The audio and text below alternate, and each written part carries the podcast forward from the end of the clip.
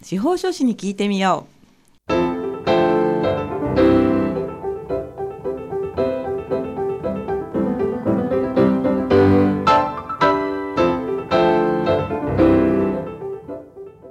FM 大白をお聞きの皆さんこんにちは。宮城県司法書士会がお送りするあ司法書士に聞いてみようです。この番組では宮城県司法書士会に所属する司法書士の先生に身近な法律の知識や手続きの注意点そして日頃の活動などを分かりやすくお話しいただいています。放送は毎月第4木曜日のこの時間本日もパーソナリティの笹崎久美子がお届けしております。今月はこちらの先生にお越しいただきました。それでは先生自己紹介をお願いいたします。はい。と私は、えーと宮城県司法書士会の企画広報部副部長をさせていただいております嵐田と申します。はいよろしくお願いいたします。よろしくお願いいたします。嵐田志保先生にお話を伺います。はい、はいえー、毎回テーマを持ってきていただいてるんですけれども、はい。今日はあのどんなテーマですか？はい。えっ、と私ですね企画広報部ではい。法教育推進委員会というところを担当させていただいておりますのではい。法教育の活動について今日はあのお話しさせていただきたくて来ました。はい。法教育法律の教育ですよね。そうですね。子どもたちに法律の、まああの教育をしていきましょうという う。はい、はい。委員会がありまして。そうなんですね。じゃあ結構忙しいんじゃないですか？この時期ですね、はい。特にいろいろなイベントが重なったりして、はい。この時期が一番忙しいですあね。じゃあまあイベントがもう近々あるとか。そうなんです、はい。最近ですね、ええ。あのー法律講座っていうのが、ええ。あのーなんて言うんでしょうね。社会に出る前に、うんうんうん。あのいろいろ知っていただく法律の内容をはい。高校生とか専門学校生にはい。教える法律講座が、あの今ちょっと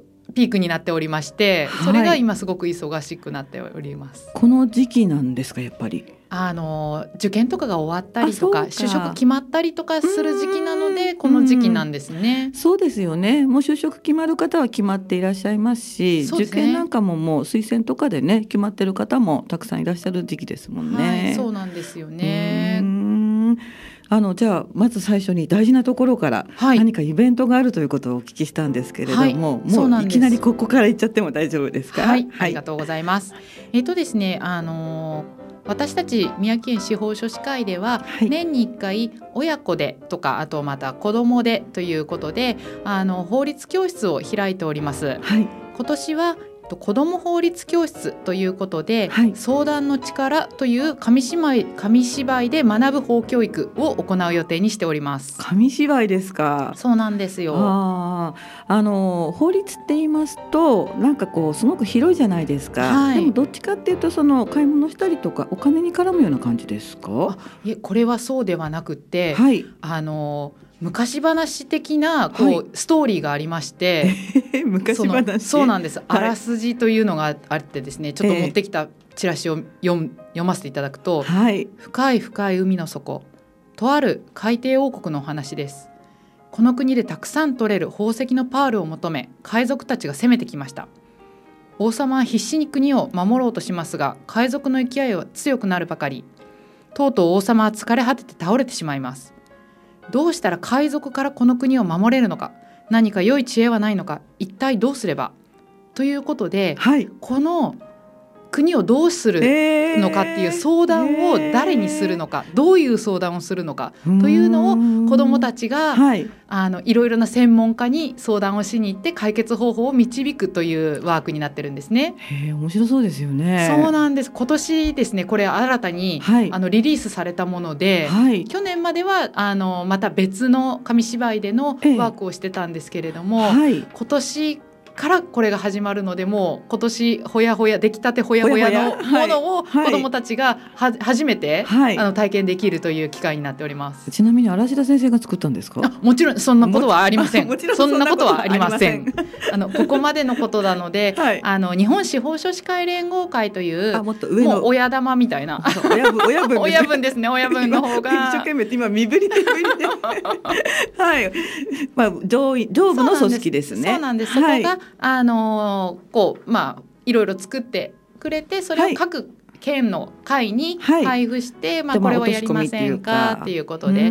ただこれもなかなかあの初めてで全部できるかって言われると難しいところもあるので、はい。あの私たちの宮城県会ではその、はい。日本司法書士会連合会で法教育を担当している先生がいらっしゃるので、はい。その方の協力を得つつこれを行うっていうことになっております。なるほど、まあ、今ね、まあ、子ども公立教室の、まあ、お話をしていただいてるんですけれども、じゃあ結構お子さんたち喜んで聞いていただけるんじゃないですか？そうなんです。これですね去年までの親子法律教室もすごく好評で、もう本当に出てよかったって。あと子供とこういうふうにこう一緒に考える機会はい。を持てたことが良かったとかはい。おお母さんたちがですねはい。で子どもたちもいろいろな自由な発想はい。ができるということでとってもこの企画もすごく好評なんですね。あ知りたいですね、最初にあの日時とかあと会場ですね。そうですね。え最初にそちらを伺っていいですか？はい、えー、と今年の開催ですね。平成31年の3月3日お。日曜日。おひな様の日だ。そうなんですよ。はい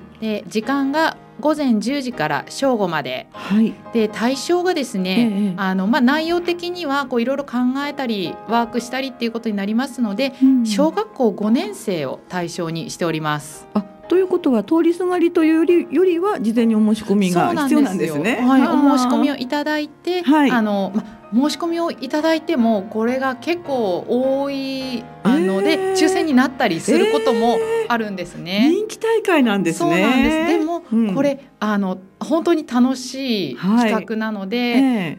私たちもあの一応人数制限は設けてるんですけれども、はい。なるべく多くの方に体験、あの子どもたちに体験してほしいと思いますので、はい。ちょっと人数過ぎてもなんとかはあやれればなとは思ってます。まあマックスまで一応考えるというところですね。はい。会場はどちらですか？はい、場所ははい宮城県建設産業会館というところになります。あああの大学病院に行くと途中の左側なんて私。えっ、と区役所とかからこうずっとはい西の方に行った、はいはいうんはいところわかりました。で、あのそうですね。突き当たりが大学病院のところですでもね。多分ね今向かってるむそうですね。む私たちが私たちは言ってるんですけれどどもね。どこを向いてるかの話があるですけれども、はい宮城県建設産業会館ですね。はい、そうですね。はい、あのぜひ出たいという方は連絡先は宮城県司法書士会さんにお電話ですか？はい、えっ、とですね。はい。2月、まあ、1月の下旬ぐらいには、はい各小学校にええ、あのチラシをそれぞれ配布させていただきますので、はい。それのチラシの裏側にあの申し込み書をつけております。で今あの申し込みフォームですね。はい。あのネットから申し込みできるようにした方が皆さんあの申し込みしやすいかなとも思ってますのでちょっとはいそちらも今作ってるところだったので、はい。はい、あの1月下旬から2月ぐらいにお子さんが会社あのごめんなさい、えー、と学校からはい。持ってくるチラシの中に、はい。あの絵が描いたチラシがあったら、はいちょっとその相談の力って大きく書いてあるので、はい。あの親御さんたちもぜひはい。注意して見ていただければなと思います。なるほど紙芝居なのでストーリーなんですね。そうですうん、ね。なんかね私勘違いだったんですけど、はいなんか先生が前に立ってね授業的なことをするのかなと思ったら全然違うんだ。全くそんなことはあの、はいほぼなくって子どもたちがいかに考えるか、、はいい。かにどうしたらいい相談ができるかはい。っ。ていうのが、はい。あ後々のこうなんて言うんでしょうね、はい。力になってくる。うん、相談の力だしね、うんはい生きていく力ですよね相談の力っていう自のは。分一人では解決できないことがとっても多い世の中なので、はい。それをじゃあ誰にどう相談するかはい。っ。ていうところでこれを企画しております。はい、えー、じゃあもう一度日時などのご紹介をいたします。相談の力ですね、えー紙芝居仕立てということなんですけれども開催が平成31年3月3日の日曜日。時間が午前10時から12時までですね。対象が小学校5年生の5年生これだけって感じですか？そうですね。あそうなんですね六年生とかだとあの、そはいちょっと卒業しちゃったりとかで忙しいので、なるほど、ははいいでは対象は小学校5年生の児童で25名だけどもうちょっとなんとかなるかもしれずならないかもしれずっていうところですね。いやなんとかなんとかしたいと私は思ってます。思っていらっしゃると。はい。はい、えー開催場所が宮城県建設産業会館参加費無料ということです。そして、えーお子さんが学校からもらってくるチラシですね。はい相談の力というチラシに、まあ、申し込みフォームが書いてあるので、そちら経由の申し込み。はいで。もしかしてネットからも申し込みできるかもしれないです今ね。はいなるべくそうしたいと思います。なるほど。で紙芝居っていうことははい一人の方一、人の司法書士の先生がやられるんですか？あ。えーとですね、はいもう今の時代あのパワーポイントで あの作れるようになってますので。私ダメだよね、紙芝居って言うと本当になんかね。こういうものをそのそうですか。はい、紙でね。そうそうそうこのこうこういうのがあってってわかんリスナーの方は全然わかんないですよね。そうですね、はい。あのパワーポイントであのはい、映してやりますので。なるほど。スライドショー的に、そうですね。ね。ので親御さんたちも来ていただいたらはい。楽しめるとは思いますので、はい、そうですか。読み手は嵐田先えっと生。読み手ももはうこれ全部声もはい。全部入ってて、ああ、もうそうなの？できてるんですよ。ただ、うん。あのちょっとちょっとここであのネタバラシするのもあれなんですけどこの専門家に相談するっていう内容なんですけど、はい。その専門家を、はい。まあ、私たち司法書士がコスプレするっていう ちょっとそういうのもありまじゃあして C ですね。そうなんです C ですね。あのこれ聞いた方だけ知ってるっていうそうですね。はいはい。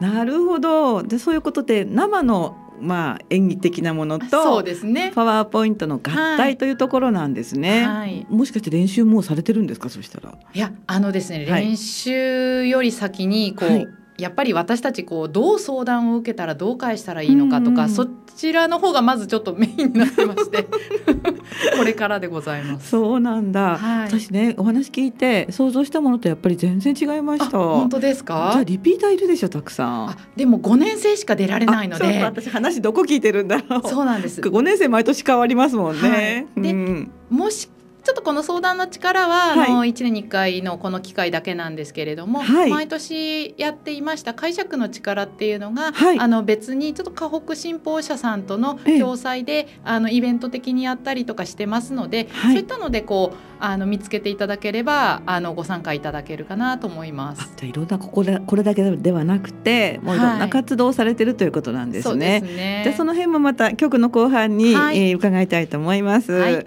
じゃあこの辺で嵐田先生のリクエスト曲です。マイケルジャクソンというところなんですけど、はい洋楽お好きなんですよね。そうなんです。洋楽が好きなんです。そうなんですか。じゃあ私もまあ今ちょっと耳を傾けてみたいと思います。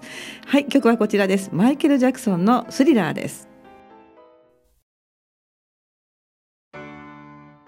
はい、お送りした曲はマイケルジャクソンのスリラーでした。えー、本日のあ司法書士に聞いてみよう。今日は宮城県司法書士会。えー企画広報部の副部長さんでいらっしゃいます嵐田先生にお話を伺っております。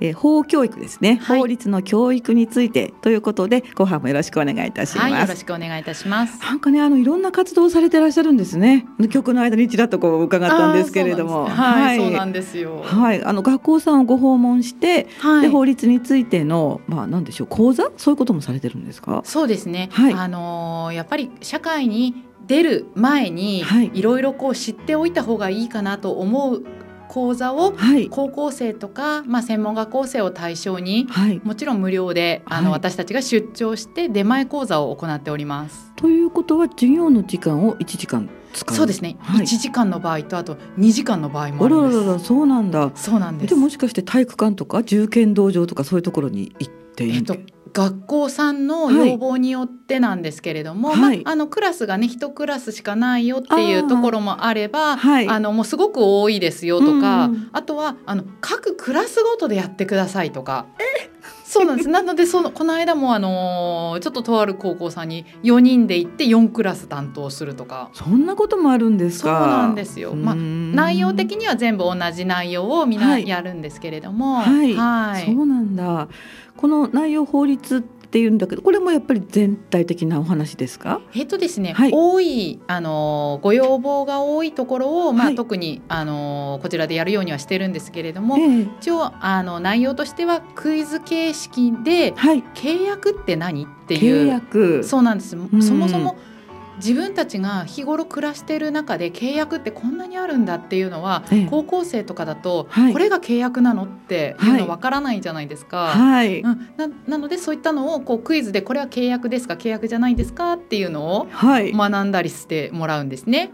へえ、難しいですね。大人でも間違えそうな気がしますけど。そうですね大人でも多分正解できないああ。かもしれないです。じゃあきっと意外な私たちが全然そうだと思ってないものも実は契約だったり、そうですね。その逆もあったり、はいそういうところを教えていただけるんですよね。そうですね。どこからが契約なのかとか、はいこういったことってあの契約として有効なのか無効なのかとか、うんうんうんうんうんそういったのがうんあのきちんと分かっていないと、はい。自分からこれはあの無効な契約なので、あの履行する義務はありませんよっていうことも言えるか言えないかっていうのがわからないところですので。そうですよね。はい、ちょっとなんか難いしい言葉つた使ってしまうとあれなんですけど高校生にはもっと分かりやすく、はい。例えば私がみたらし団子買いましたみたいな話でこう、まあ、話進めるんですね。たい焼き買いました、これ契約ですかみたいな。あそうそういうところなんですね。そうなんですよ。なのであの、はい。聞いてる方はあの、はい。全然今もみたいな難しい話じゃなくって、はい。スッと入ってくるようなものでうん。契約を理解していただくと。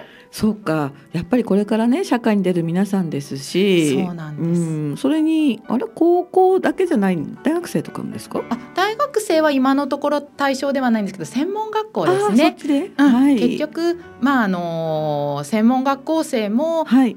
これからまあ学校にほぼ行ってたと同じなので、うんうん社会に出たら、まあ、例えばあのお部屋を借りたりとか、はい。あとはよくあるのがその悪徳商法とかに、うん。やっぱり若い方って引っかかりやすい、うんですね。よね、うん。はい。そういったのをあの寸劇とか をやりながらそうなんです。そうなんです。ごい。すごいあのいい俳優が何名かいまして。伺っていいですか？演技力ないと司法書士ってなれない気がしてきた。いやいやいやいやいや大丈夫です大丈夫そんです。なことはないあですのとっくに飛び抜けてる方が、はい。多分3人か4人ぐらいるいるんですね。はい。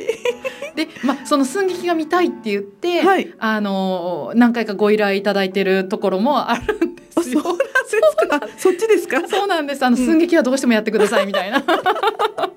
でもね生徒さん飽きずにやっぱり興味を持って聞いてくださるので、うんすごく。有効ですよね。そうなんです。すごく好評で。うんあのまあ、ちょっとあの前回出演させていただいた時にご説明させていただいて一日司法書士っていう、はい。その一日司法書士体験してもらうっていうイベントもあるんですけどその時も寸劇やるんであすね。そうなんです。ねあのちょいちょい寸劇やってあこう。うん。興味を引くということをやってるんですけれどそうもですよね、はい。やっぱりでも身近に感じられますしそうですね、うん、難しくなくてすごくいいかなと思います。やっはいぱり目的としてはやっぱりこう被害を少なくするちょっとまあ真面目な話になっちゃいますけれども。う、ん、あのどこどこがその被害なのかっていうところがはい。わからないと、うん。その自分がその被害に遭ってるかどうなのか。はいっていうのがわからないのでその前提がどういうのがこう自分が損をするようなことになるよっていうのを分分かってもらうっていうのが第一ですね。そうですよね、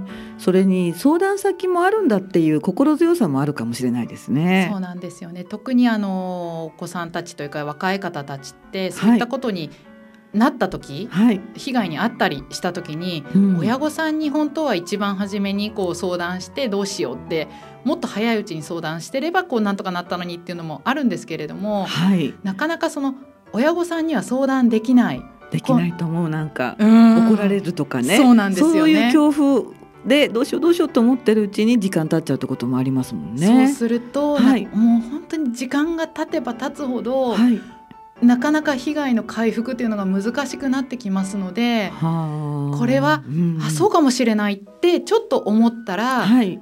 それこそあ司法書士に聞いてみようって思ってもらえればいいかなっていう。うまい。ナイスですね。確かにそうですね。そうなんですよ。うーんあの被害っていう意識もないかもしれないですもんねやっぱり。すね。あなんかまずいことしちゃった怒られるって言って、うん。自分が悪いんだ自分が悪いんだって思っちゃうと、うん。誰にも相談ってやっぱりできないじゃないですか。そうですね。うんまあお金の支支払うとかすごい高いものとか、うん。うん、なんかこうその時はねすごくこそういいなと思ってガーッと盛り上がってなんか契約しちゃったんだけれども後になってみると後はい。真っ青になっちゃうとかね。ずっとこう払い続ける。うん、で本当は一番初めに、はい。これこれは自分はいいと思ったとしても、はい。そういったこう悪徳商法に該当するようなものであれば、はい。あの早くにやめられるとか、はい。払わなくて済むとか、はい。そういったことができるのにもうねいっぱいこう若くてそんなにこうまあね若いうちに稼いでる方はいいんでしょうけれども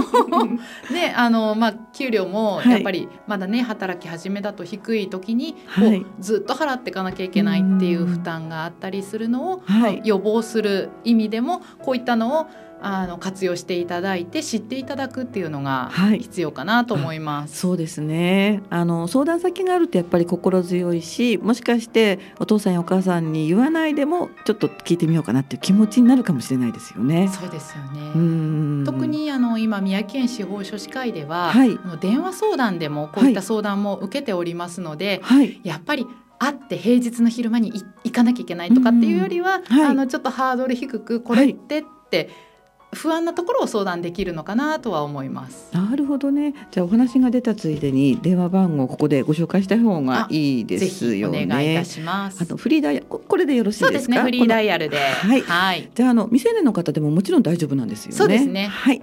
では宮城県司法書士会の電話相談フリーダイヤルです。ゼロ一二ゼロ二一六の八七ゼロゼロ一二ゼロ二一六の八七ゼロ平日の午後1時から8時までやってるそうなんです夜もやってるんですね夜もやってます。というところで、えーどうしようどうしようと不安にならずにまずねこちらにね、えーお電話して相談していただきたいですよね。そうですねう。ん心強いなと思います。はいあとはあのまあ寸劇 そうですね。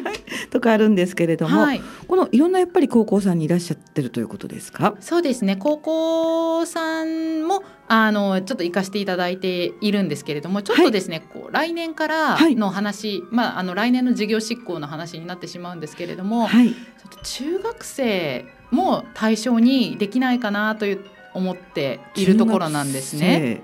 それはまた何か理由あるんですか？はい、と今の中学生の子たちがはい。18歳になる頃には、うん18歳が成年になるという法律の改正があるんですね。あれ？まだ違うんだ。まだまだまだです。もうちょっともうちょっと先です。そうなんですね。はい、今は二十歳になれば大人になるんですけれども、はいあのまあ平成三十三年ですかね。はあそこからはえっ、と十八歳になったら大人になりますので、んそうするとやっぱりあのその18歳から20歳までの2年って結構大きくっていろいはい。ろその時にこう大学に入ったり専門学校に入ったり社会と関わりを持ってはい。いろいろ知る時期で知った上で大人になるっていうことなのであればいろいろこう被害とかもね、まだ他のその若い時よりは少ないかなと思うんですけど、はい例えば高校生のうちでもいろいろじゃあクレジットカードとか作れますよとか。契約とかもできちゃいますよとかってなったらはい。それって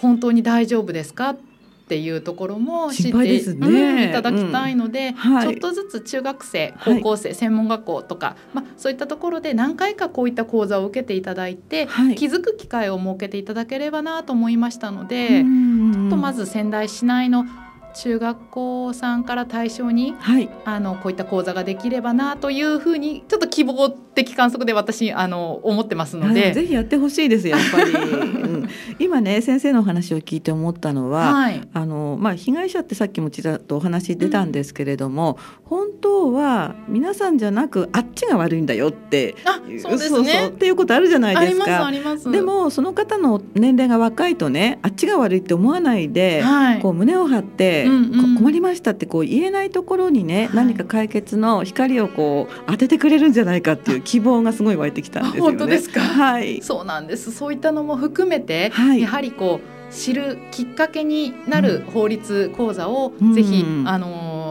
学校の先生が企画したのに私たち乗りますんで、ぜひ。先生にね。そうえ先生にまず一番初めに分かってもらわないと、ねまあでも先生忙しいですからねまあ無理は言えないんですけれどもじゃあ先生のうちの何割かがこのラジオを聞いてくださってるといいですよね。そうですね、はい何かのきっかけになればいいかなと思います。どうもありがとうございます。はいありがとうございます楽しいお話をさせていただきました。えー今日は宮城県司法書士会の企画広報部副部長の嵐田志保先生に、まあ、法教育ですね、はい法律の教育の活動についてお話を伺いました。いかがでしたでしょうか？先生ありがとうございます。はい、ありがとうございました。はい、本日も笹崎がお伝えいたしました。ではまた来月お楽しみに。